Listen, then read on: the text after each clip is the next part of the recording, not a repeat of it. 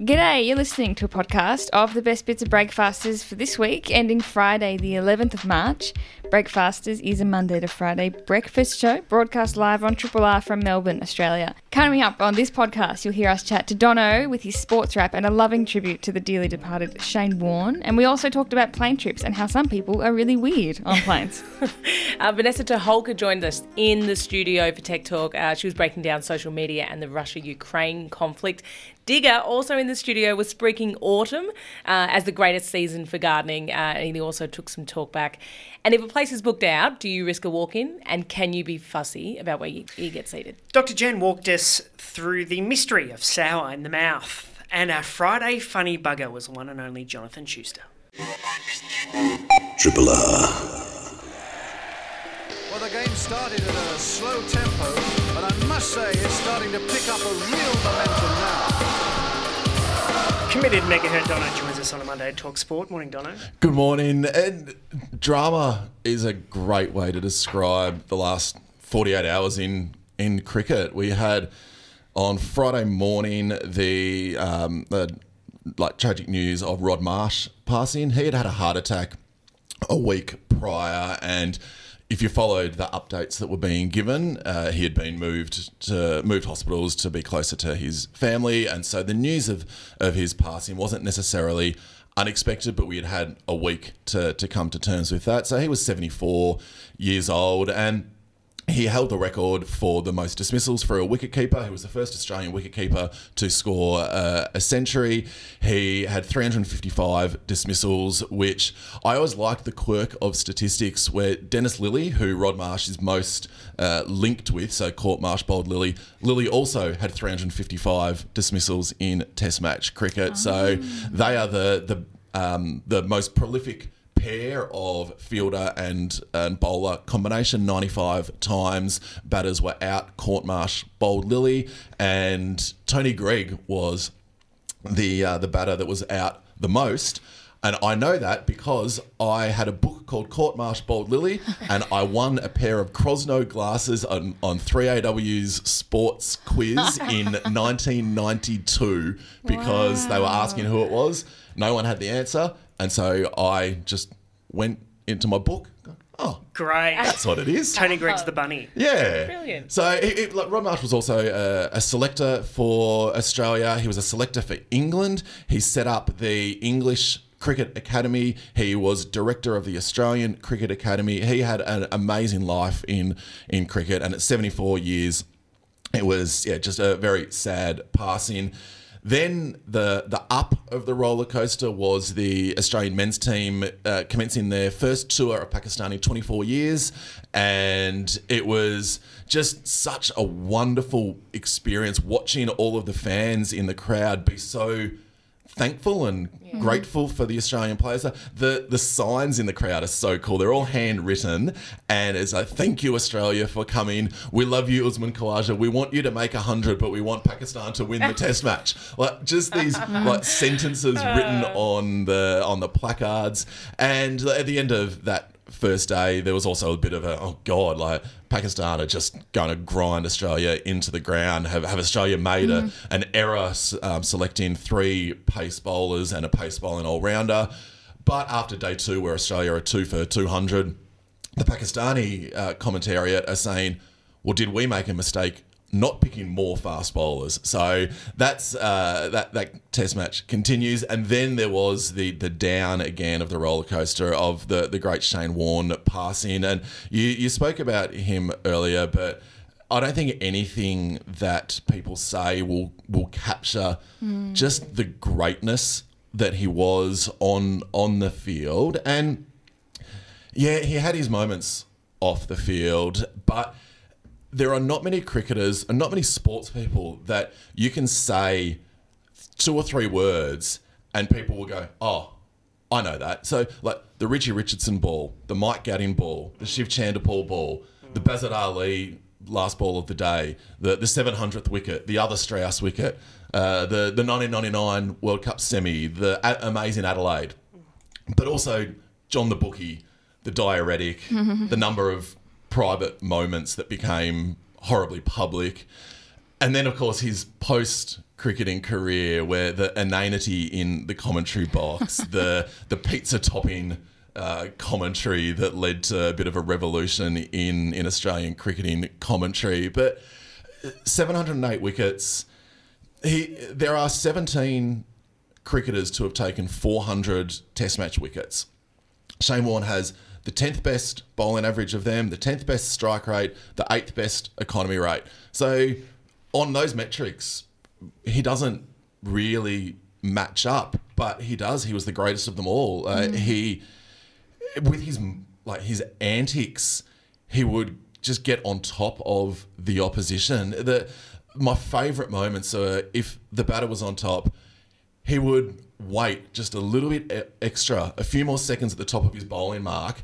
The batter would then get frustrated that he was waiting, taking so long, and the batter would then pull away. And as soon as they they pulled away, Shane would start his oh, run up, and so then he's like, "Oh, what are you doing pulling away? You're you're delaying the game." Hmm. And it was just this thing to put the batter off one percent, hmm. five percent, just the mind games, bowling deliberately bad deliveries to set the batter up. Like the uh, there's an Alex Stewart delivery where him bowl the flipper, the the classic sort of flat fast delivery that he tormented a lot of cricketers, including South Africa's Daryl Cullinan, with, and it's great to watch Shane Warne get Alex Stewart out, but the lead up to that, he deliberately bowled short balls that could sit up, and Alex Stewart could then get on the back foot, play a cut shot. Get on the back foot, play a cut shot. Hit him to, for two fours in two deliveries, and he went, okay, I'm going to bowl something that looks exactly the same, but it's absolutely not. Hmm. And it just hit, skidded on, and Alex Stewart is just like, what on earth has happened there? So That's so right about highlights, even for any career or sport or creatives or whatever. When, when you choose a highlight, it's so not necessarily illustrative of everything else that's going on. It's it's the stuff that looks like it's not mattering. Yeah, that, does matter. Yeah, that's exactly right. And and he wasn't he wasn't brilliant to start with. He made his debut against India. He took one for 150. Ravi Shastri taking him downtown, and eventually he took the first wicket, caught by his his great Victorian teammate Dean Jones. He then played against Sri Lanka and wasn't really doing very well. Australia set Sri Lanka 180 to win. They were cruising. They were well, not cruising. They were seven for 150. They were going to win. By this stage, Shane Warne had taken one wicket in his career, conceded 355 runs. Allan Border threw him the ball in 13 deliveries. He took three for none, bowled Australia to victory. Came to Australia, and it was his first Test match at the MCG. West Indies needing 320, 350 to win, one for 170.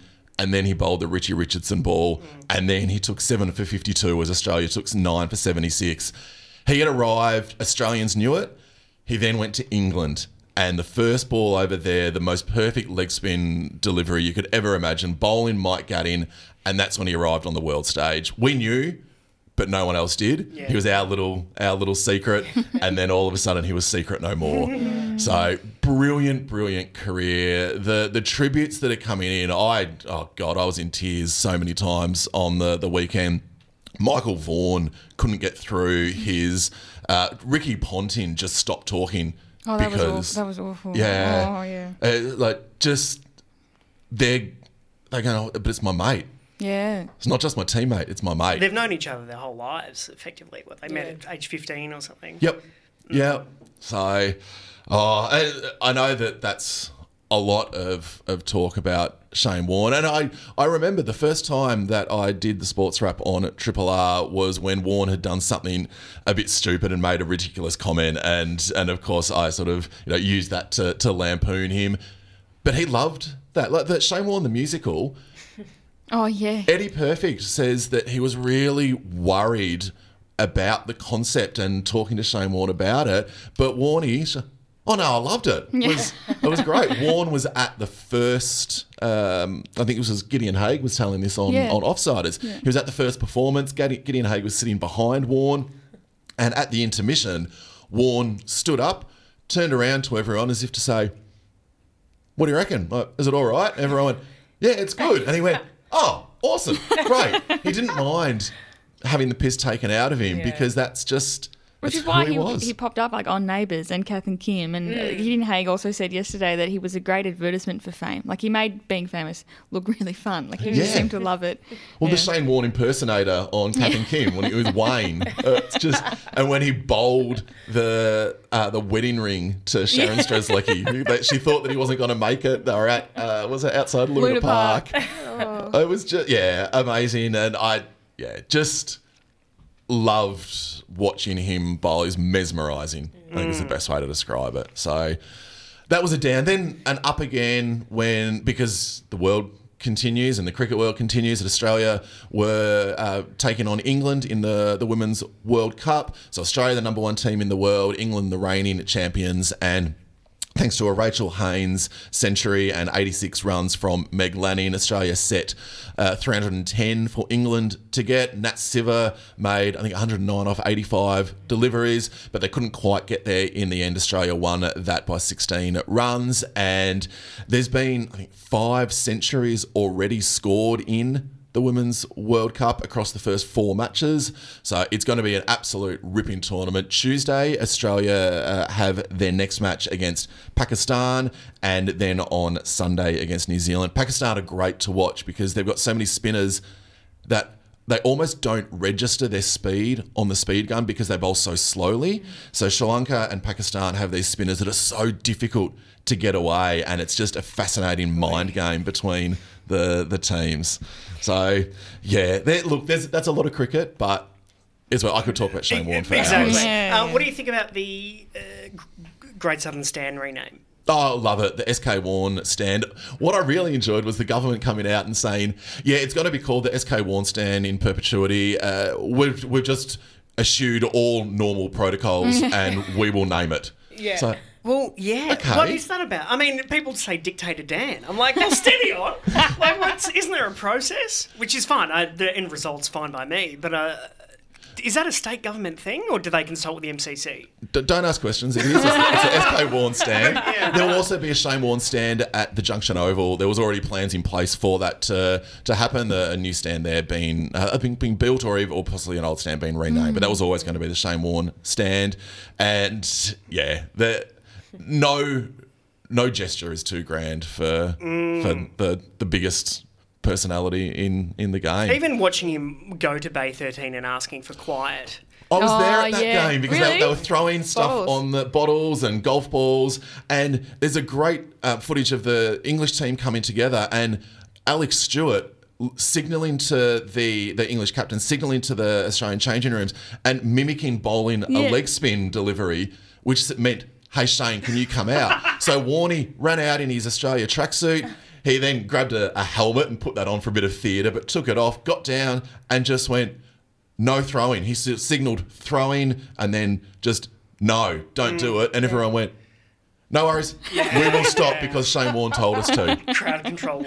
Amazing. Uh, the well- AFLW season continues. The Western Bulldogs aren't aren't dead and buried. Don't make predictions. You only made a look a fool. Uh, Melbourne kicked the the highest score ever. First team to make uh, uh, kick hundred points. The uh, Super W Super Rugby Women's Super Rugby tournament kicked off uh, on the weekend. I'll talk next week about the um, Western Force being the second team to be paid and. Um, how that sounds really good, but uh, yep. And the A League Women's Finals kicks off this week. Adelaide United making it for the first time, and both Melbourne City and Melbourne Victory also in contention. Beautiful. Thanks, Dono. Triple R on FM, digital, online, and via the app. When you're flying on a plane, what is your preferred seat? Like, no one likes a middle seat, mm, but mm, mm. there's aisle or window. Which one Yeah. is Window. window? Yeah, I think window because I rarely need to to get up and go to the toilet or anything. Yeah. So I don't want. So I don't need to be in the aisle. Yep. And then you don't want people climbing over you. Yeah. But well, oh, aisle's pretty good though, isn't it? Aisle's pretty good. I, well, I mean, it's a, a strong second kind of a thing, but I do That's like. what we've always said about mine as well. Strong bladder. Yeah, it's how I got this job. Actually, I can't move from behind the desk. Up there on your CV. It's a. It's a just. It, that's a travel thing. I reckon it happens to a lot of people. Yeah. Maybe Yeah. it's the anxiety, but no, it's. um I had the window seat recently when um when on my honeymoon, Of and course. um it was great. It was really it's really exciting. Yeah, and like- that never fades for me. Yeah, I, I think you you kind of have your own space in a bit more privacy than an aisle, which is a, a little bit more open. Um, I, I never on some of the airlines that I fly, quite budget, you can pay to select a seat. Never do it though, and just hope Yes. that I get. I tell you. I've lucked out and I have got the window seat the last few times, which has been brilliant. Even on the way home, I didn't have someone sitting next to me in the middle. It was, I Yeah. mean, you, yeah, That's it was- business class, essentially. isn't it? Yeah. Um, but something. Oh, so I was packing my stuff to to go to Canberra, and I was looking after my my dog, whom I love. Uh, so I forgot to pack a couple of essentials in the end because I was just rushing out the door. Headphones. Oh, damn it. My God. Now the flight was actually only it's forty seven minutes in the air from joking? Melbourne to Canberra. Yeah. Yeah. The- in the air. So obviously the time that you disembarking and, and getting on and all that kind of stuff. So I think it says it's like an hour. Um, but yeah, not that long, but still. Oh, and it God, was I budget. hate it. So there was no provided entertainment. No, there was no provided entertainment. So I, I was like, okay, I forgot my charger as well. Cause anyway, um, but I was sitting there in the window seat, and I'm like, oh, well, what am I gonna do? You know, I can't. I, I do love reading books, but I can't read when I'm traveling. It gives me a headache. Mm-hmm. Like, Oh, I find that like in a car, but on a plane, it's okay. you're okay? Yeah. I so I did, I, and I contemplated bringing a book, but then I didn't. Anyway, so then I was sitting there. I was like, well, what am I gonna? What am I going to Surely do? you can just think about stuff. close your eyes? Yeah, I was just wide awake. Anyway, so I, I got my phone out, and I was just looking at photos and Hmm. and little videos with everything turned down or whatever. Of course, as well, because you've got no internet. No, no, nothing. yeah. No, yeah. So I, I'm sitting there, and get this: a woman was sitting next to me, and as I'm scrolling through my phone, she says to me, "What a cute little puppy." Oh, no. No. Sorry, not your business. Not your business. and she was so trying to be polite. Yeah, of course. And I, I was in such shock, and of course I didn't pull her up on it because I don't do that. Um, I just talk about it and vent on the radio. Mm. But I just, I, I kind of just looked at her, and she just smiled, and she didn't pick up that I was like, "What on earth are you doing?" Mm. Looking at my phone. Yeah. Uh, and Or maybe she was, maybe, maybe I'm thinking it's too calculated, but maybe she was letting you know early, I can see your phone. So if you're going to start looking at nudes, I, mind your business. yeah. or show me the nudes. Yeah, yeah. No, I yeah, I, I couldn't believe it. And then, but I didn't say anything. I kind of just smiled. I may have said thanks, and then I just put my phone away. I was like, well, now, my God, as if this trip wasn't going to be boring enough. Now it's awkward. So did you just sit there and stare at the seat in front of you? I just I looked out the window. I had a window seat so I could look out. Heaven forbid. Looking at a gorgeous planet from I the know. miracle of height. Yeah. Uh, yeah, I was in an office, you know, it was a sort of creative gig where you're writing scripts and stuff. And, you know, you don't want people overseeing you necessarily. Yeah, yeah. But I always sensed that I was on display. So I changed my background to something unusual to see how long it would take someone before someone mentioned it. Is it? and it- Instantaneous. Really? Instantaneous. then you knew they were always watching you. Yeah, Yeah. yeah. They can't help it. Yeah. And this is what you were doing. Yeah. You, um, similar to that, I remember doing a comedy gig once, and I was doing some new bits. So I just had I was in the r- like a green room, not a proper green room, but wherever we were in the back before getting on stage, and I was just going through some notes. God, there was this bloody comedian, and he's like, oh, and he was just leaning over the top me. He's like, oh, what, you- what have you got there? And it's like I haven't done this material before. I don't want you reading my stuff. Can you? Hmm. And and I was like, oh, it's I actually don't feel very comfortable Yeah. showing you this. Like, uh, and he like he enjoyed the awkward uncomfortableness. He's like, oh, Great, oh, go on, give, give us a read. Well, what do you got there? Well, what are your jokes tonight? And I'm just like, oh my god, get out of my face. Mm. Wow. But anyone, like, if I see anyone writing notes, especially for comedy or, or whatever, I mean, the last thing you do is hover over. What you got there? Some jokes? Yeah. Well, I used to carry around a notebook, but as phones and typing in phones became, mm. m- it, it became awkward to have a notebook. It stuck out like a sore thumb. Mm. And everyone's like, what are you writing? And everyone thinks you're writing about them. Yeah. Or like you, they say something and you write. They go, "Oh, you're going to put that in." Yeah, exactly. Oh, so there's material. God. Um, and so, yeah, unfortunately, phones now, because you could be doing anything, looking at mm. photos of your dog or whatever, so fewer people ask questions. But that means it's, I get very self conscious having a notebook Yeah. because it makes other people self conscious. Yeah. So I feel like the notebook's dead. Yeah. Yeah. Yeah. Uh, but yeah, it's Mm. also you know it's possible that your co-aisle passenger was trying to be friendly. Because she knew you had nothing to do. Yeah, I mean, she was she was trying to be friendly, and she did um, try to make conversation again during the flight when we got like a snack. She's like, "Oh, like I wasn't expecting a snack. Were you?" Oh, I was like, yeah. No, it's it's a nice surprise. She's like, "Yeah," and I I, I don't know. I just It's not. It's hard- it's not the time to. I mean, at least it's a short flight. You It- know, it's not yeah. Melbourne to Singapore or something. yes. Do you know uh, what? I was on that flight once. I was flying to when I first went traveling when I was young, younger, young. Okay, what do you understand? Sorry, Your Honour. I don't know how old I was. Wilting under pressure. But it was Melbourne to London, and for at least one of the leg, I can't remember if she got on like for the second leg of the flight. But I sat next to this woman who, for nine hours, didn't turn on her screen, didn't put on headphones, didn't sleep, Great. and didn't eat. Oh my god. She sat. She sat next to me, and at one point, she kind of, well, it's visual, but she kind of like leaned over and looked at my screen for a bit, and I was like, "Oh, lady, you have your own." And then she yeah didn't. The meals came, and she didn't say no. She said, "Yeah, yeah." Put down at her table, put the tray on it on there, sat there for the duration of, and then when they came to collect it, they just picked it up and took it away again. Didn't touch it, didn't listen to anything, and was wide awake the whole time. And I told mum, and mum's like, "Oh yeah, she's a drug pusher for sure." What did you consider, um, Bobby, about mindfulness? Did you go, "This is a problem that I'm Yeah. so distracted"? I know. I, I Or did what actually. distraction? Yeah, I, I did actually think it's like, my God, like Mm. I am so uh, addicted to it that I, I don't know what to do. Yeah. It's like just chill. Yeah. Like, on on my flight back, I did. I well, I just slept. yeah, Yeah, I it- yeah I just rested my eyes and, and slept and stuff, which was which was a lot better. But on the way there, yeah, I don't know. I was excited, anxious, but it's like just just chill. And is on your mum's theory that the the pressure and anxiety Mm. of drug running swamped out uh, their desire for food or Yeah, I think she, mum, mum's theory was just that. I think if anyone's acting weird, that's mum's default response. But yeah, right. I think I, I don't know. I guess the theory was like, oh, she's so anxious and she's so nervous, like she can't get up and go to the toilet, but she can't. Con- you know, she's got a concert. I don't know. I was just like, I think she's really strange. Yeah. Because she also wasn't up for a chat. Not that I was. Yeah. But she wasn't trying to initiate that. She just sat there, wide-eyed, staring at the seat in front of her. yeah. Didn't eat. Didn't watch. Yeah. I think your mum's right. And she Yeah. thought she got away with it, but uh, Detective Sergeant Mon's mum on the case. Told the cops when I got off the phone. Triple R.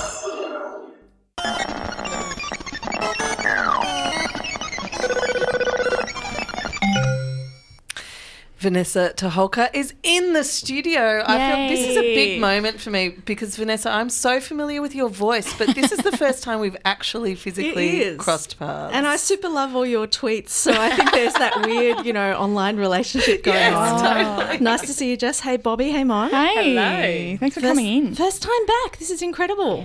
Look, and we're taking on just a little topic, which I thought we could squeeze in five minutes, which is we thought we'd talk about the Russia Ukraine conflict as it's playing out online. And um, while there's the physical war playing out on the ground, there's the war of hearts and minds. So I thought, look, let's turn our eyes to Russia first. The media landscape is really characterised by a lack of free, independent media, which we value so much here at Triple R, and an abundance of Kremlin propaganda. And that's even when they're not in war times. They also have banned the use of the expression war times. You know, so, Oh, wow. You know, so uh, that's a real challenge for media within Russia at the moment. So they've got established disinformation practices. It's a very mature industry there. They've got lots of companies on, openly operating as troll farms and bot factories, usually not that internally focused, usually more out there projecting strength and, you know, pushing out disinformation to the world to, to influence things. But they began limiting access to their own population to Twitter on Saturday and they blocked Facebook.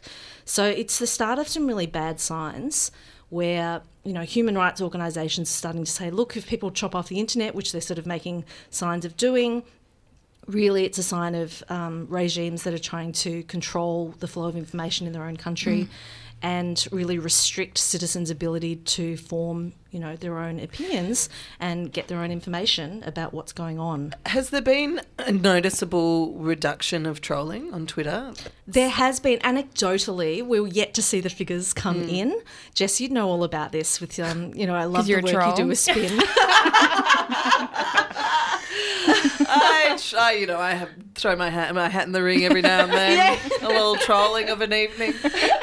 yes. Well, No, look, anecdotally, people are saying that usually topics that attract a whole lot of bots or trolling on social media are seeing less activity. They're Mm. like, maybe they're otherwise engaged. I guess there is a limit to their capacity.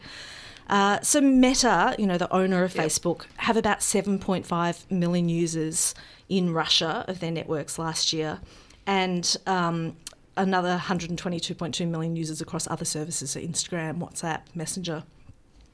But Russia have their own social media network as well. It's called VK. It's got 63 million users. It skews young, which Facebook really envy.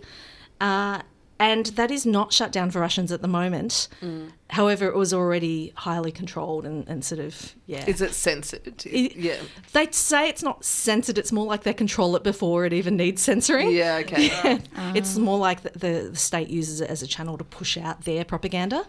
So, yeah, that's a challenge. And what is the position of the major platforms? So what have Twitter and Meta? So they hadn't. They they were going to stay, you know, openly available. Yeah, their position is more about trying to solve misinformation. Now, that's not hmm. something they're going to do overnight, considering they've had many um, reasons to solve that in the past and have failed.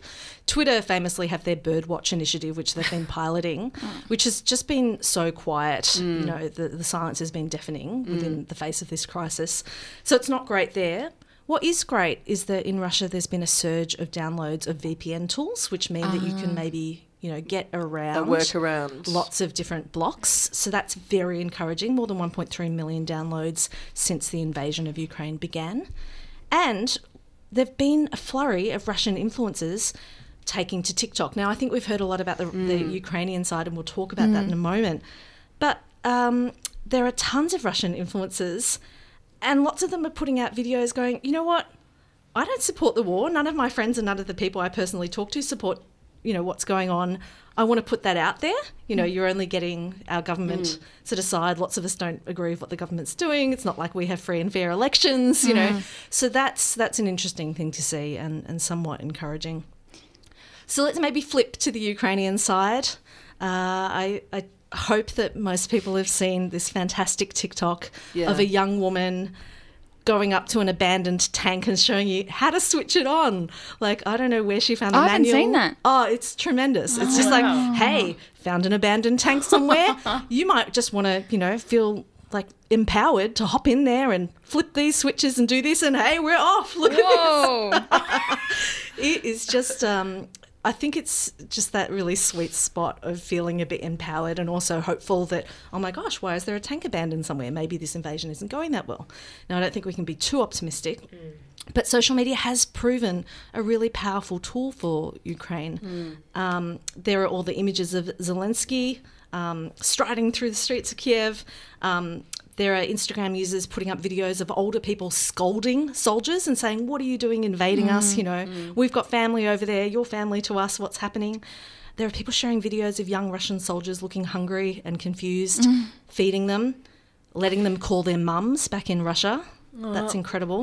Wa- wa- wasn't there um, also um, early on the Russian soldiers were d- using dating sites to try and meet Ukrainian women, and um, that was giving away their positions. Oh my Yes. goodness, no way. So there's a thing called um, open source intelligence, and that's been a real, like something that's been a characteristic of this war that we probably haven't seen in that many other conflicts this much. Um, it's where people can figure out lots of information from people through different systems. That's a really great example of it. But others are just examples of people filming troops as they're making progress into the Ukraine and sharing that with their soldiers, and that being a way that you get information out from everywhere. Uh, the Ukrainian government has also had some really interesting forays. Um, they had a Telegram channel to share COVID information, and they've pivoted that. They've renamed it Ukraine Now to refocus on wartime news. Um, there are challenges with that because Telegram is not encrypted, so people have to be careful not to share anything that is going to risk their, um, like giving away their position and what they're doing. But it is a great way to disseminate information. They've also gone to Twitter with the official UK gov- uh, Ukraine government account and sort of A little bit of asked for- chat on Twitter, I've noticed. The best- from Ukraine. The best They've- tweet. They've asked for donations. The best tweet they put out, um, kind of before it, just as it all kicked off, um, invade us if you're gay was what. because of obviously the That's homophobic sentiment that comes out of Russia a lot of the time. I just thought it was a really. I thought it was fake, but I think I, I, could, I don't know if it was fake, There's but I really enjoyed pretty- it. Yeah, there's been some pretty kooky tweets from the Ukraine government um, Yeah. Twitter Definitely. channel. Yes. one of the I think most interesting things is the um, the talk about an IT army. So the Minister for Digital Transformation in the Ukraine um, announced the creation of a volunteer IT army. Um, for cyber defense and attacks, 175,000 people joined the Telegram channel. Um, since then, they've conducted distributed denial of service attacks against more than 25 Russian websites, including banks and government websites. And there's there's a great cybersecurity expert called Alex Hor- Horlan who launched an app called Disbalancer to help take down scam websites, things spreading misinformation. Um, there's about 2,000 people logging into his app at any given time to sort of contribute to these efforts. And they said that the pages they're most eager to shut down um, are any that suggest that the Russian invasion is not a war or that Russia is helping the Ukrainian people. And obviously, particularly anything about, you know, stamping out Nazism in the Ukraine, which is a complete furphy. Um, but volunteer hackers have taken down the official page of the Kremlin at various times, Russian state media sites. And they're really working to counter like psyops um, by flooding intelligence officers with spam and, you know, making it impossible for them to do their online work. So it's, It's fascinating. it is, isn't it? There's also a proliferation of because it's so easy to self-publish um, with things like TikTok that we've talked about on this show before, where you don't a lot of the, you don't know what's real. And a lot of people are to get more followers and likes on TikTok sharing false videos or you know videos from the Gaza Strip or from four years ago, and then people saying, "Oh, look, it's Ukraine," Yeah. and um, it's really hard to. It feels like it's hard to police that. Like the technology is advancing faster than we are. Well, funnily enough, some of the Ukrainian efforts are not just about stopping misinformation from Russia, but are also about cracking down on misinformation just generally mm. and just going, no, no, this video is from another time mm. and this isn't related to this. You know, here's something new.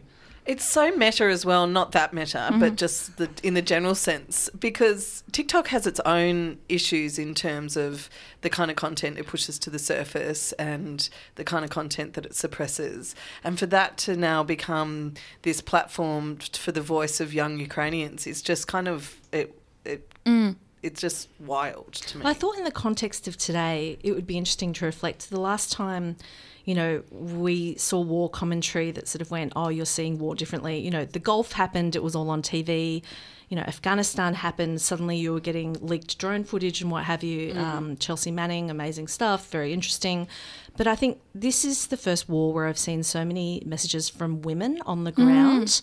And I don't know why so much coverage um, that's not official media coverage tends to not be from women. Like I tend to see, you know, men in wars. But this time I'm like, great, I'm seeing teenage girls, I'm seeing mothers, I'm seeing old ladies. They're all sharing their points of view. It it is um, a different sort of thing that we're seeing, and I'm finding it very.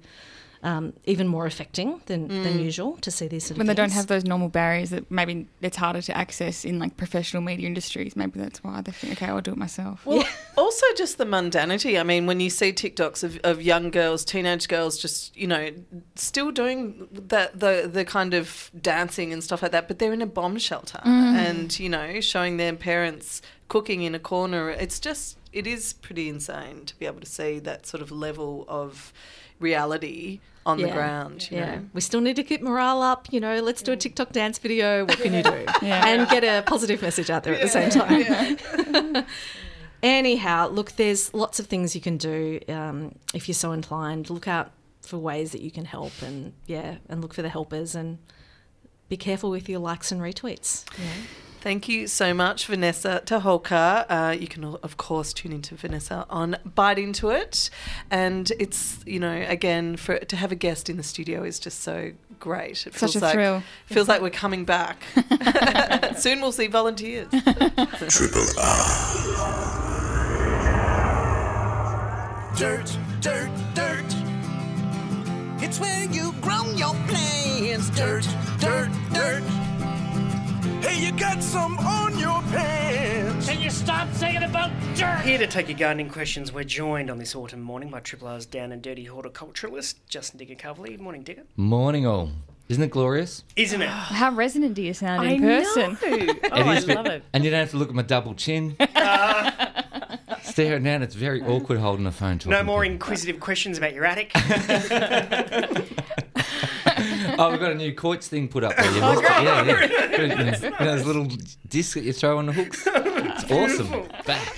uh, it's so great to have you in person. Uh, what, what's it like uh, coming in? Uh, it's wonderful, you know.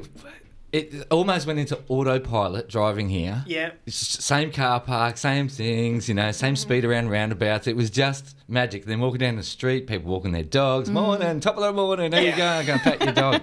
Um, they were looking at me weird, but you know, I was, I was pretty much in a skip. So good. uh, and is this autumn different than other autumns? Uh, you know, is it 'Cause of we- La Niña Because of the weather, I don't know. There's a weirdness in the air. Yeah, well, it led in. Well, it's not unusual for us to have a bit of humidity leading in, mm-hmm. and it was almost like the bell ringing to have that big rainstorm over the weekend. It was almost like let's shut summer down, mm-hmm. flush it out, clean it out. And now it's- you'd probably notice since then the morning air is fresh. Mm. Yes. Everything's clean. The plants are breathing. Um, it's absolutely wonderful. It's the best. It's spot on. It's absolutely beautiful. You could feel over the weekend the heat of the city leaving the concrete Mm. and going up to the sky. Yeah. Yeah. And I, Yeah. I'm glad I. You meteorologist. Welcome to my people. but Victoria, Mel, Mel, Victoria, Melbourne just really smashed autumn out of the park. I feel. Like Yeah, it's such uh, a good season. in It's the city. best. It's the best. I've been, you know, for literally for 25 years, I've been trying to get the name changed to Spot On. It, it's perfect. It is absolutely spot on. You know, t-shirt, shorts, doesn't matter. Long sleeve, short sleeve, doesn't matter. Umbrella, no umbrella. It's not going to rain long anyway. It's all good. It's perfect. Yes. Yeah. I heard uh, someone say, which struck me as true, that Melbourne people, when it rains, we don't really get out the umbrella. It's Mm. just you walk through it. You flinch. Yeah, definitely. Don't even flinch. Yeah. Remember, don't, it's like it's it's only teeming. Just squint. Just squint. Uh, so what is it? March nine. What should we we be getting up to? Ah, so in the garden, autumn is a very busy season, arguably the busiest season through the whole year. Um, so everything's tired after summer. So a little bit of pruning, tidy things up, things that are you know deadheading, a lot of deadheading stuff. And because you're doing a, a bit of pruning, you can use what's called the semi-hardwood as cutting. So imagine your lavenders and rosemaries and those kind of shrubs, especially. It's flowered over the warmer season. So now they've died off, and the new growth that came in spring is now a little bit firmer. It's kind of like it doesn't really bounce, it bounces back really quickly when you touch it. That's called semi hardwood. So when you give them all a tidy up and prune them, you can use all of them to strike as cuttings. So if you were to prune a lavender, you probably get 200 of those off them. Um, you know, first world problem if 50 of them strike, you've got 50 new lavenders that you can give away as gifts or, you know, put on your front fences. Take a free lavender. Um, just something fun to do. For any perennial shrubs that you're tidying up, try and try and strike them as cuttings. It's a big one for moving plants. So if there's, you know, a citrus that you want to move or any evergreen plant, now is the season to do it. Because it's so calm, the days aren't too hot, the nights aren't too cold. We do get some rain. It's kind of like the perfect settling in season for mm. plants. So if you want to lift something up and move it, whether it be a clump of grass or a lemon tree or a lavender, now is the perfect season to do it. It's got all winter then to settle in, get a bit of rain, and then the spring warmth puts on its new growth. So it's got the maximum amount of time before it has to face that harsh summer Shock. season. Hmm. So it'll give you your best chance. So following on from that is obviously repotting. You've got to do all your repotting of all your potted plants now. So do you repot your? Do you repot every year? Is that what people gonna should Every be two doing? years. Every two Ah. years. Every right. second year. Yeah, that's what potty mix is only designed to last for about two years, and then yeah, it's got to be topped up, which is a prick of a job. Yeah. it's a mongrel thing to do. Where do you do it? Um, out in the driveway. Yeah. Yeah. Um, it depends on the size of the pot. Sometimes I'll do it in a wheelbarrow. So if I can lift the pot up, um, just put it into the wheelbarrow. So you tip the plant on its side, and it will just slide out of the pot. And then you can you know scratch a bit of the old potting mix off, put some new potting mix into the wheelbarrow, and just kind of scoop it in. Yeah. Just a bit easier than doing all the bending. With the old potting mix, you just put it in compost or something. What do you do with it? Yeah, yeah, yeah. Yeah, you can put it straight into the compost, put it out in the ground, it just disappears. Have you ever done your back in? Oh, ah, yeah, many a time. cool. Mm. Uh, you mentioned. You It wasn't cool at all. yeah, I love how you asked and had no concern for his welfare. um, Sucked in, the old Yeah. bastard. you mentioned citrus. Someone's already texted in asking if um, if you prune lemon trees. If so, when? Okay, um, there's many schools of thought, uh, many reasons to prune. I prefer to prune my fruit off. So as I'm harvesting, that's when I prune. So it gets just the one cut per year. So just go about, you know, three inches or so. What's that? Uh, 90 mil. um, keep the fruit on the plant and cut about 90 mil past that down the stem. And so it takes one year for that to regrow, and then it will flower on that regrowth, and you'll have a fruit in the exact same spot in two years' time. So rather just pull the lemon or whatever off. Yeah, don't the pull the thing. lemon off, just prune it off. Mm. The other reason to prune it is when you get the gall wasp. So you'll see these mm. swollen, kind of stretch marky kind of things all over the stems. Whenever you see that, you have to prune it. Yeah. Just get it out. There's lots of schools of thought, different techniques for that. But number one, it's a blocked artery and you just got to get rid of it. So they would be the two things to look for. That's all the pruning you really need to do. Okay. Got another um, question coming from Lucas. Said, could you please ask Digger how to get rid of buffalo grass? Uh, flamethrower.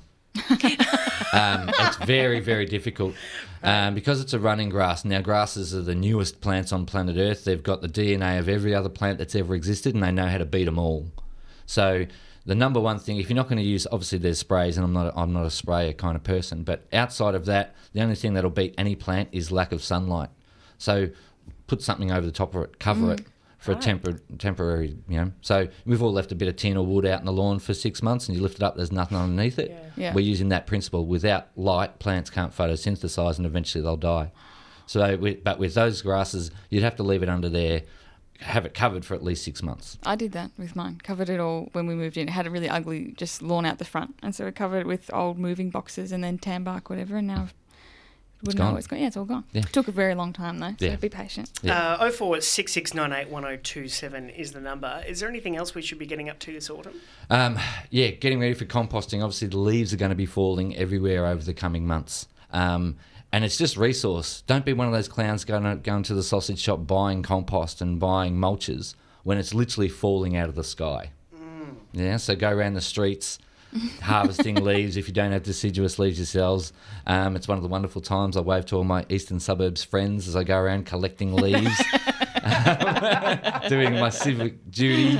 Um, so back. streets, yeah, filling it. It's one of the advantages of having a ute. Just I'm just down the streets filling them up um, because you can't produce too much compost. And even if you're not going to compost it, just spread it round as mulch. It looks beautiful. Is there anything more beautiful than the carpet of deciduous leaves on the ground underneath a tree? Like Yeah, it's walking up to beautiful. it from a It is. distance when you're walking up, it's like that is so pristine. It's like a some sort of image from I don't know. Who's a famous but Ann Murphy's Geddes Law says there do- there's dog shit under there. Ah. we all know There's, that. there's yeah, yin and yang. That's right, exactly. Do people uh, is is buying compost? Is that a, a uniform waste of money? Yeah, well, most of the time people have green bins and they're throwing all the raw ingredients to the, that go in the green bin are what you need to make compost. Mm-hmm. And so green bins go to composting companies and they make compost and then you buy it back. so just don't use your green bin, just compost anything that's organic in nature can be decomposed and composted. So we've got our, you know, you got kitchen scraps or whatever you got with the added bonus of street trees and deciduous trees mm-hmm. Your friends and family might have some. Harvest them, whack them all together, make a big compost pile, and you're on your way. Yeah, beautiful. Uh, can I ask? Do you have a relationship with fog? Does fog? What role does fog play in your life? Um, I- I use the term mist oh right, um, because I'm a brain fog. Yes. We're, we're suffering a bit of that now at home, to be honest. um, but yeah, the mist and fog is uh, incredibly emotive in gardens because it does, you know, release and then relieve something that you couldn't see. Um, especially if you go to somewhere that you haven't been before and you see it under mist or under fog, but you, you're there long enough to see it lift. Uh, it's, it's like going to a show. Yeah, it really is. Yeah. And uh, well, we have another question. I have some blue gum buds. I was hoping to grow this year. Do I need to take the seeds out of the buds to then make them grow, or can I just spread out the buds and wait for the seeds to drop out? Um, so with uh, Sydney blue gum, I'm assuming that they've got, um, you'd have to look up. A lot of Australian native plants have very particular um, seed setting regimes. So some of them like to be smoked, some of them like to be soaked, some of them like heat treatment, some like to be agitated. So a simple Google search would be Sydney blue gum seed treatment for germination, um, and on your way. Okay. Hmm. Um, speaking of shows, are you will you be attending the Melbourne International Flower and Garden Show? Yeah, absolutely. Every year, going along. Hopefully, you guys will be joining. Yep. Yep. Excellent. Uh, can you please ask Digger if you need to upsize your pot when repotting? Absolutely. So you literally go up each each time you repot, you'd go up a size in pot, unless it obviously it's something like a bonsai, where you're actually doing a root prune and you get you can put it back into the same pot. But ideally, yes, you go up one pot size each time. Ah, um, and how thick should the mulch be? Can you put it too close to plants? Someone asked. Absolutely. Don't put mulch up against the, the trunk or what we call the butt or the collar of any plant. So that's the stem coming out of the ground. Keep the keep your mulch away from that. And in autumn, I tend to go a little bit thinner than normal. So I go 50 to 75 mil in the cooler season um, because we want water to penetrate through and we want the air temperature to cool the soil down. In summer, I go a bit thicker, so 75 to 100 mil because I want it to act more as an insulator to try and stop water coming out of the soil in summertime. Beautiful. Got an answer for everything. Uh, we can. Did we answer? th- We did. Uh, we, oh, oh no, one more. Yes. Um, someone said the same lemon tree person said if the lemons are green, is this a good time to fertilise? Yes, absolutely. So they're green now. They really need phosphorus and potassium. Mm-hmm. Cut off the nitrogen. No nitrogen in your fertilizer. So go into your shed, and if it's got N on the back of the packet, don't use it. Go and look for something that's high in phosphorus and potassium to feed your fruit. all right. And just finally, quickly, uh, do I need to buy worms if I'm starting a compost bin? Ask someone you know if they've got some worms, um, and go and get a couple of handfuls of worm castings because there'll be eggs in there and a couple of stragglers. Yeah. Well, the listeners love you. We love you. It's so good to see you. Uh, we might grab a photo if that's all right. So great to be back. Uh, no, I'm a vampire. I don't take photos. Digger, thanks heaps. Melbourne's own Triple R. went out for dinner uh, during the week, just randomly, just thought, oh, let's just go out for dinner.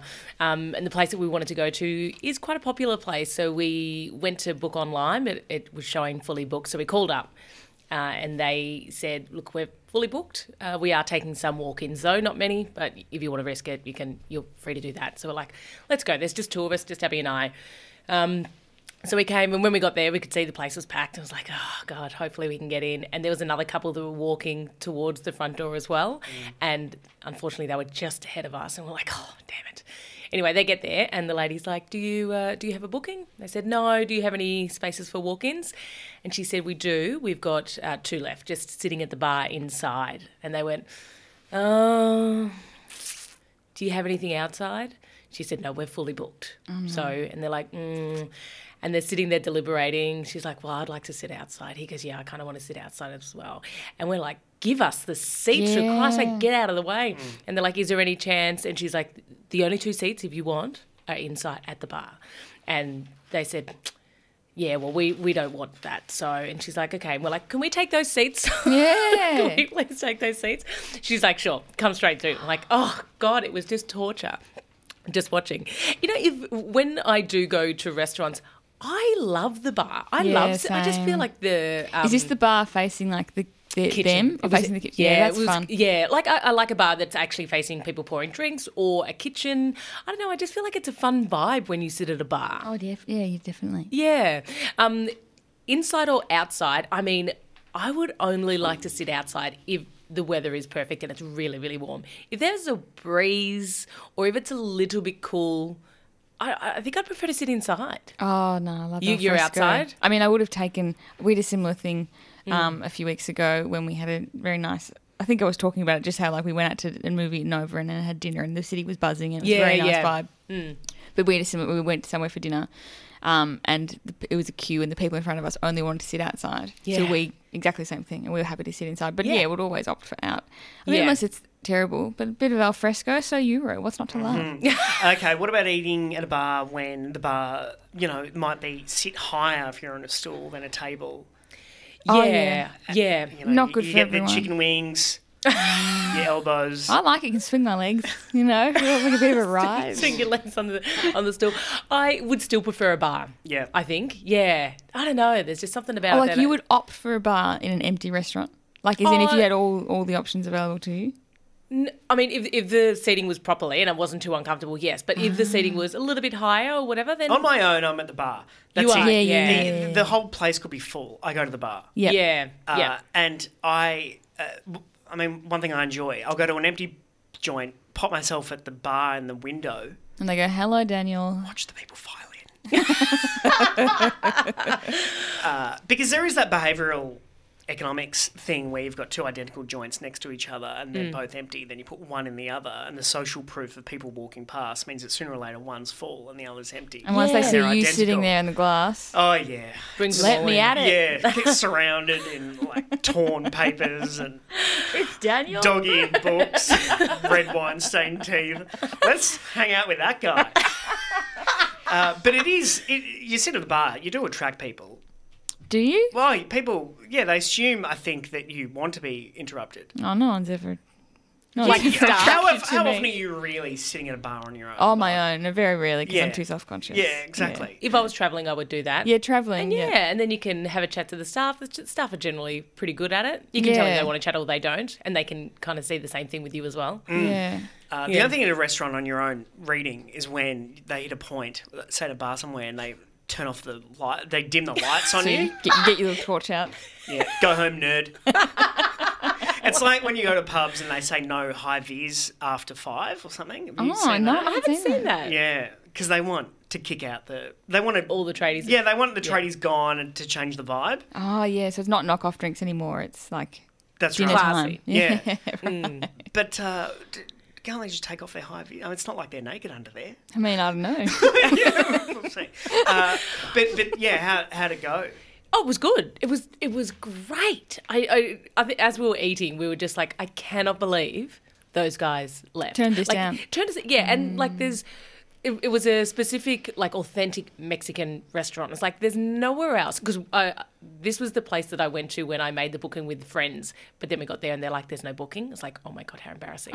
Um, so we were like, "Are we going to go somewhere else?" But we just all had our hearts set on this restaurant. Um, so we were able to put our names down and then go back in an hour. But we went to a, a pub just for a beer in between waiting. But there's yeah, we were trying to think of another place that we could go for dinner, and it's just so specific and so good that I, I just can't believe that those people just walked away. When I think of you, and also I like the little angling as though if they apply enough pressure, they'll magically be a table appearing Yes.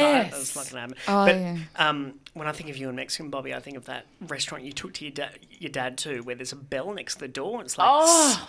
Ring me if you had a good time. it was the worst. This was just. It was a. This wasn't authentic. This was just some cheap uh, Mexican food that we had. Um, and I think I think it was near where you live actually. Uh, and stupidly, we sat at this seat right at the door where there's a big bell and it says, "Yeah, ring me if you had a good time." And my So God. Yeah, no, the people would come past and just go, bang, right in our ears. It, it was A horrible. bell ringing, it's like, get out. Yes. You know, wipe the slop off your chin. I know. slapping horrible. bells and throwing stuff on the floor. Um, Did you call that a date night last night? Is or that's yeah. just dinner? Oh no no no! I think it's nice if you call it a date night, and it was just a random one as well. It's just like oh, you know what, I can't be bothered cooking. But instead of saying that, I'm like, babe, I think Yeah. I'm going to take you out. And where are you at in your marriage in terms of dragging out your phone and staring at it, or any of that sort of business that couples get up to? you know, it was one of those um, places where. Um, you have to do all your ordering on the on your the phone. app. So for the first ten minutes, we were on our phone. This has got to stop. Oh, no, you don't, you don't This like has got to stop. I love Yeah, it. it's like, can you I've just go- gone out. I, I'm not online shopping. Yeah, I'm at a restaurant. I'm not on the come and take Wide my order. Does it look like I'm surfing the information superhighway? Just wanted to get a sandwich. Triple R.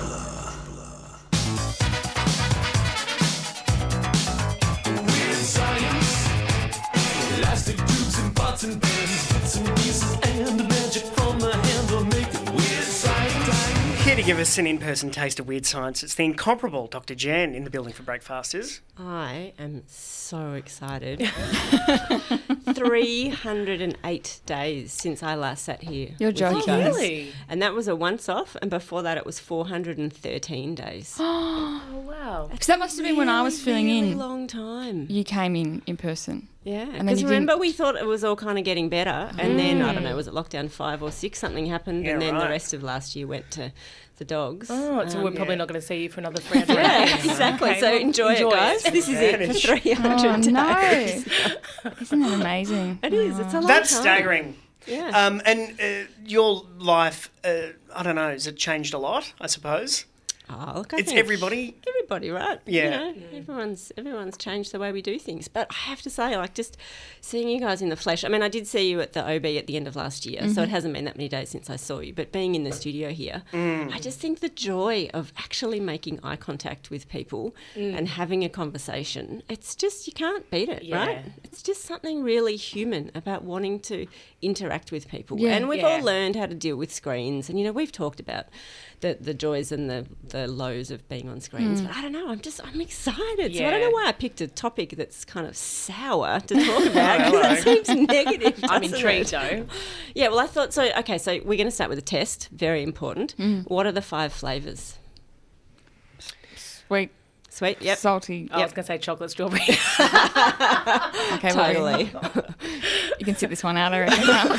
so sweet, salty, Sweet, salty, umami, umami, beautiful mon. Yep. sour, Yep.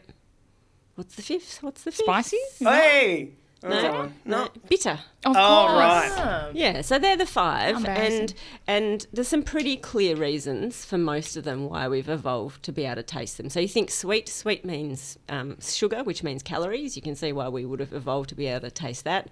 Umami generally means protein. Protein's really important. Salt is really important because we need salt to keep our bodies in kind of good water balance, and our nerves also need salt to be able to function properly. Bitter is there because it um, tells us something's poisonous. So we reckon the ability to taste bitter has been around for about 200 million years because a lot of plants that are toxic, um, they taste bitter.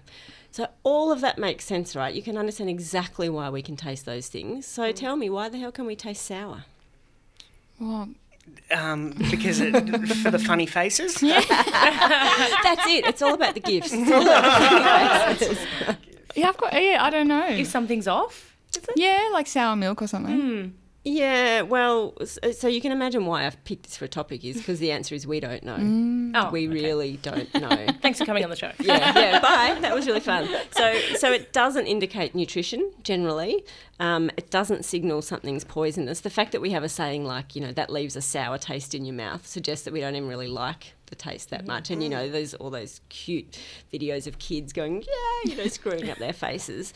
So what we do know is that sour is a proxy for pH. So think back to your, you know, chemistry days. pH is whether something's acidic or basic.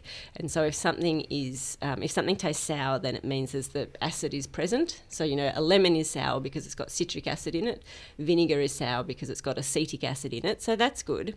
So one of the first steps to try and work out why sour might be important is to look at all the other animals out there in the world and work out which of them can taste sour because you can do taste tests with animals and see how they respond to things and what you know what flavors they prefer.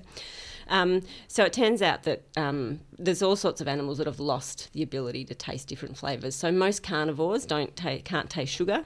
So you know your cat, your pet cat, can't, can't taste sugar because it doesn't need to. It doesn't eat anything that's going to have you know a sugary taste. Um, giant pandas can't taste umami. How sad is that? That is sad. Because I God, guess they are just hopeless. I guess bamboo is not very savoury. I haven't eaten a lot of bamboo in my time. I don't know. Ah. But then dolphins, because dolphins swallow their prey whole, you know, they just oh. suck down on a whole fish. They can't taste sweet or savoury or bitter. So they're just getting salty umami fish. Well, I guess so. Yeah. Anyway. Monsters. But the interesting thing is that every animal that's been tested, and there's only 60 of them, but that's still like that's not too bad. So whether it's a bird, a mammal, a fish, a reptile, an amphibian, they can all taste sour. So it's got to be something important. We just don't quite know what. And some animals really like sour. It turns out that pigs and primates really like sour. So you think maybe it's kind of about rotting fruit, you know, that Ah. fermentation, and then you're like, oh, alcohol. maybe it's Ah. about alcohol. Um, but we don't really know. So for fish, we think it's because acidity um, indicates levels of carbon dioxide in the water.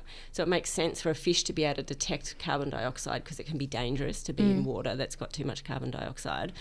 So you're like, okay, fish, that makes sense. But what about when animals moved onto land? Why would we have retained this ability to taste sour? So then the next thing is let's look at animals that hate the taste of sour, and apparently you can do tests that work this out. Um, horses, rabbits, sheep, and axolotls all, all hate the taste of sour. So maybe it's like indicating that a food is that a fruit is unripe. And it's not safe to eat. We know that acid can erode um, tooth enamel, so maybe it's something about you know it's not that good for you. There's a really interesting idea now that maybe it's about messing up the gut microbiome, which we've all heard so much about. You know, you don't want too much acid to kill off your good um, gut bacteria. Um, but that's all negative stuff. So then researchers have said, well, maybe it's something positive. And we do know that um, sour generally indicates vitamin C. So maybe it's about scurvy. You know, think about ships. Oh, I like that Maybe theory. we need sour because it's a way of getting vitamin C because we can't make vitamin C. Human bodies can't make vitamin C. So maybe we like sour because we're getting a hit of 'Cause we know we're getting it. anti-scurvy. I remember eat, eat chomping on, you know, edible vitamin C as a kid Yes, or whatever, and it was full on. Well, but we like that tart Yeah, flavour, right? yeah. Tart is kind of like, ooh, that's tasty. think, think of a lemon tart. You know, you go to the bakery. Yes. Mmm, delicious. But the problem with the vitamin C um, theory is that even though we haven't been able to make vitamin C for about 60 million years, pigs love sour stuff, but they can make vitamin. C. And guinea pigs can't produce vitamin C, but apparently guinea pigs hate sour stuff. Oh, damn pigs. So, So, this theory. so yeah, so look, we just don't really know. One really cool fact I discovered is that apparently well, there's only one gene we've identified that's connected with tasting sour. And not only is it involved in taste, but it's involved in um, our inner ears and in balance. So it may be that because we need to stay upright and we need to have good balance, it's purely a totally a byproduct that we can taste sour, and we don't actually need to taste hmm. sour at all. Mm. But it's just weird, right? Like, yeah, it's cool. I also remember in what primary school the you know sour hits the sides or whatever. Is that does that map into adult? Is that true? Or In have terms I, of, like, where the you know taste buds where are the taste the buds are stimulated Yeah. and you know certain flavors hit the back and sour is at the side? Is that I feel like sour might be at the back. I can't remember. Yeah, I think Yeah. you're right. I think that, I mean we know a lot about taste buds, and we know a lot about most other tastes. It's just Mm. that sour is this outlier Mm. where researchers are like we figure it has to be important because we've still got it, but we just don't really know why. And you guys know me. I love kind of mystery topics like that, where the answer is. We don't know. Yeah, exactly. And so these guinea pigs that hate the taste of sour—they're they gifts of that? Look, I, I just, I'm thinking, you know, like, you know, those lollies, those warhead lollies. Oh, lollies. yeah. I'm just picturing this, like, surely there's a movie in that, right? A guinea pig and a warhead. I mean, come on. It's going viral as we speak. uh, yeah, I mean, I used to giving sour stuff to my, you know, adults in my life. It was just exciting to watch them react. And those warheads, yeah, I would buy them and hate them. I still, know. I, still Why remember did we buy um, them? being out for a family lunch once when I was maybe nine, so my brother was 13, and dad was like, I dare you to my brother to eat all the leftover lemon wedges on the table, and I'll give you 10 bucks. And he did. Oh my goodness, was he sick afterwards? No, it was fine. It was this thing where mum was like, oh, I'd, like, yeah, I think she just tapped out and was like, I don't want any part of this. but she I- knew it wasn't going to kill him. No, I think she was like, that's dumb. Like, I'll just give you 10 bucks just to stop doing it. But, you know, really loves that sour taste, so. Yeah, yeah, I, I actually quite like sour. Like, I actually don't mind picking up a lemon wedge and having a bit of a suck, but I don't know if I'd want to eat a whole plate. full For 10 bucks, though. I'll give you 10 bucks right Yeah, now. exactly. Sure, where, we've got, how many lemons have you got, Mon? sour beer at the pub. I'll Sour, sour and beer is really kicking off, isn't it? Oh, yeah. Well, that's that was. I mean, one of the articles that I was reading about that was the the question that the journalist had for the sour researcher Mm. was, you know, why do some people like sour beer and not other people? And the researcher is kind of like, well, I don't know. I guess just some people Oh. like sour beer and some people don't. Dead Like- set. Um, well, science, Funny. after you've done with COVID, get on sour for us, please. Absolutely. Uh, Dr. Jen, thanks. So great to see you. You too. Triple R.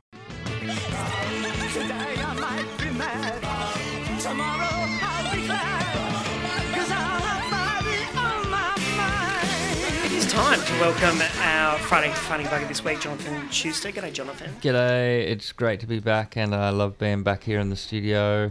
love Triple R. love driving here, saw the sunset. Gorgeous. Sunrise, or how long ago did you leave? You've been sitting Um, outside for a while. I have. I got a coffee. I didn't want to be late. You really My first time back. Um, yeah, so. Um, how would you like to be introduced? I mean, are, are you a film producer now? What are you?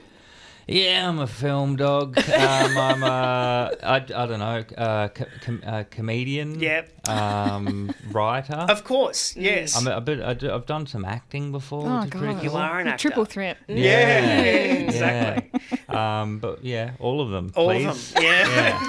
Renaissance man. and cut anything out. Um, what's what's going on in your world? We just um, feel. There's three things I want to talk about. I want to talk about getting COVID, but I think that's boring, so I won't talk about. It. How that long one. ago did you get it? Um, uh, like oh, New Year's. I got it. My I had a New Year's party, the super spreader event of the year. I got it. I got it from my girlfriend. Oh, She got it, and I got it. This is Her uh, fault. probably too early. It's too gross, but my I got it from my girlfriend, and my friend wanted to get it because I got it. Yeah. And then he, his girlfriend got it, and he was like, "Can you give me COVID?" And she he made her, um, use her um, what's uh, what spit in her mouth. That's spit in his Yeah, mouth. yeah, yeah. Yeah. And he didn't get it. Well, well, gross, but I got it, and then Will, my partner, said, "Can you cough on me because I Yeah. want to get it." Didn't get it. That's crazy. Yeah, maybe he It's and all your a friend should hang conspiracy. I'm here on it. It's Regurgitating me like a bird. Yeah, we didn't go that far. Okay. Sorry, that was COVID. Um, Yeah, yeah, COVID. Just, just finished um, filming uh, most of the the show I'm doing at the moment. It's coming out in November though, so it's weird to Doesn't talk matter. about it. It's about No. the Emu War. Um, Famous, well, maybe an overlooked component of Australian history, Absolutely. maybe. Um, yeah, it was two men who went out and shot some emus. It was just cull. I don't know why they called it a war. 'Cause they the just- emus won? One-sided, yeah. Yeah. um, and yeah, we've we've got puppets. It's out in November. John Cleese is doing his own one as well. Did you know that? Oh. Yeah, see and his Rob Schneider. Yeah. What's going on? So we're Oh. competing. We're warring with another emu war. really? Yeah, we're the emus of this war. Yes. We're the underdogs because they've probably got money, those bloody idiots. And Yeah. um, it's really exciting. They're not even bloody Australian. I know. Yeah. And they're gonna. They said that they're gonna film in Western Australia in May. Good luck with that. We're already filming it. You know. I think ours will be out first. So watch ours. This is called the Great Emu War as well. Oh no. That's just called the Emu War. Oh so no, but what is if? Yeah, it's hard. You'd want to pick the great one. you would, but Hang on. Yours is the original. I, I can't believe this is happening. I know. So John Cleese, Rob Schneider. Rob Schneider was in it, but I think he was anti-vax, so he can't get into the country. So uh, a bit of you heard it here. But I don't know. Am I allowed to say that? Yeah. Um, don't watch theirs. But ours, the you know, great. That's you know, obnoxious. Those It is. dogs. So, sorry, I keep saying that. Isn't that it weird? It's kind of like the I Love 7:48. the I Love Lucy documentary comes out, and then the I Love Lucy film comes out. So, uh, and then now Yeah. the, this glut of emus. Antz and a Bug's Life. Oh yeah. Oh, that's know, all- right. There's heaps of movies that come out at the same time. Yeah. God, Yeah. Antz was underrated. Loved oh, Bugs Life is so much better. Anyway. Uh, yeah, hard to get Woody Allen to voice a children's movie these days. Yeah. His opening's really funny. He's talking how he's in th- therapy and he's saying how he feels insignificant. He's an ant. Yeah, Thought that yeah, was it's great. It's a really But other than that scene, it's terrific not film. great. Oh, I think it's go good. back. Go back. When did you watch it last? Oh, maybe 10 years ago. It Yeah. beats Bee Movie by Jerry Seinfeld. Uh, I haven't seen it. Okay. uh, that's all right. Oh, yeah. All right. Now, what's next on your docket? Sorry, I, gotta, I haven't I been do- in radio. I'm so I like, excited. I need like to- reviewing late nineties, early two thousands animation though. That's yeah.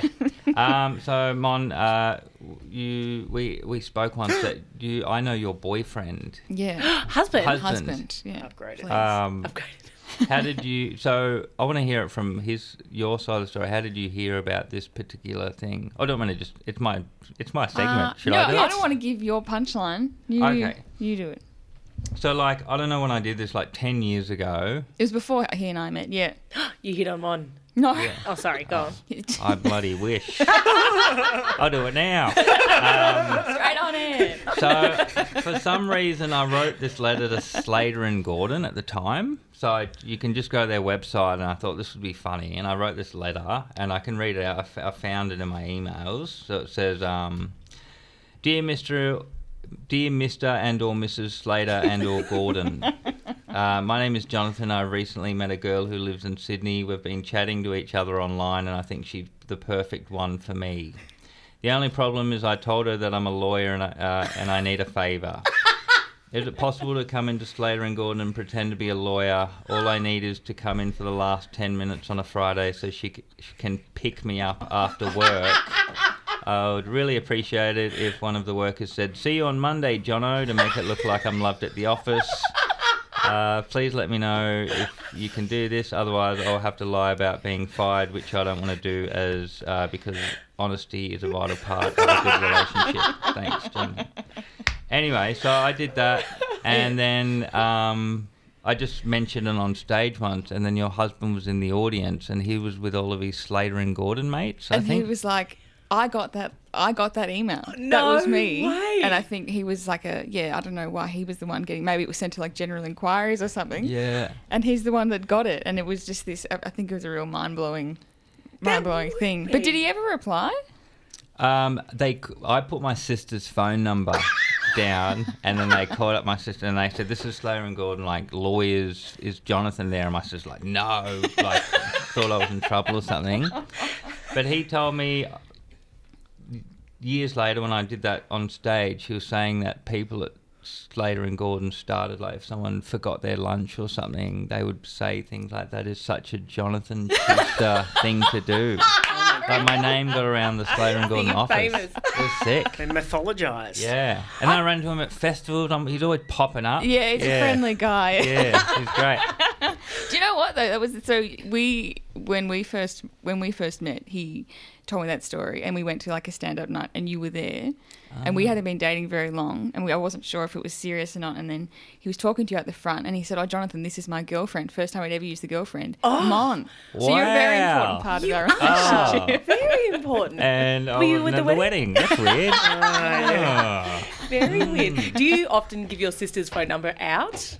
Like, No. is she ready for these calls? She used to have this really dog act. annoying email called I underscore wav underscore wabbits Oh my at hotmail.com. She doesn't use it anymore, but I was it just annoyed me. I'm like, use your name. So I, every time I sign, I just signed her up to everything and she changed It. For it. real, I love wabbits. I love wabbits. Sounds like she boils a- them. That's Oh, nuts. I know. How old is she? She's 37. Crazy. Yeah, no, not, not Was that a hotmail or? It was a hotmail Yeah. at hotmail.com. yeah.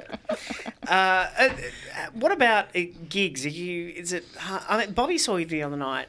Um, mentioned on air that. Uh, am I allowed to say? Yeah, go for it. I- I can't remember what I said, so. Um, oh, No, you you you were being maybe detailed in your affections. Yeah. Yeah. In uh, the Kiss You All Over. Oh yes, Yeah, that's yeah, it. Yeah, yeah, yeah. I, I do love that bit. That's very Mm. funny. Um, Because people have led very interior lives, and now they're coming out of the house and hearing about other people's personal lives. Maybe. Yeah, it's um, it's you know full on. um, but I just it's a joke where I talk about um, the song "Kiss You All Over" and to be romantic, I kiss my girl all over, and then I talk about it in detail, and every aspect, and talk about how the back is the most boring part because it's so big and nothing happens. And Yeah. You're just waiting for a mole, and you, um, yeah, See what you missed out on, Mike? yeah, Had your good chance. stuff. Yeah. Oh god. Um, okay, so when we when we see Emu, okay, so it's shooting this year. It'll get a release when? Do you reckon? With we're hoping to do it November, which is the 90th anniversary of the Emu War. which is Oh, wow. Cool. But you know, w yeah, hopefully. hopefully. is this Yeah. the is this the best thing you've ever done? Yeah.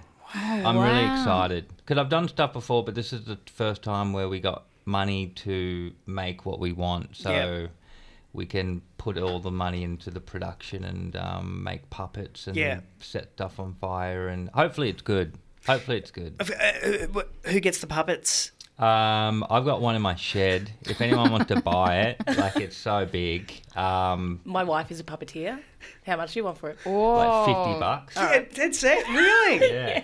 I love this. It's um, I, I might need to speak to the my, my people, but um, yeah, yeah, yeah, for sure. 50 bucks? Beautiful. Oh, that's It's, so- it. it's really it. it's like two meters long, Mm, It's probably more expensive than 50, but yeah, it's used. maybe in parts. Yeah, yeah. Mm. Uh, Listener says they once had a someone apply for a job with the email uh, plumdonkey at hotmail.com. Not quite I love wabbits. What's plum donkey mean? I don't know. Can they reply again? Yeah, I, I think they will. I guess plum could be like primo donkey. Yeah, yeah. This isn't The best donkey. Oh, the best donkey. Yeah, exactly. fun one. And who wouldn't want to employ the best donkey? Yeah. Um, Jonathan Schuster, I hope it's been worthwhile you coming in. I loved it. Yeah. Thanks for having me. Um, Lifted my spirits. Yeah, it is a bit like that, isn't it? Uh, maybe we'll grab a photo. Yeah. Yeah, beautiful. Donkey. Oh, g- okay. I won't read out the reply. Sorry. All right. Thanks, John. Woo! Ah, that's right. Triple R. Thanks for listening to a podcast of the best bits of breakfasts, which is the Monday to Friday breakfast show broadcast live on Triple R from Melbourne, Australia. Feel free to get in touch with us via Facebook, Twitter, Instagram, or the Triple R website.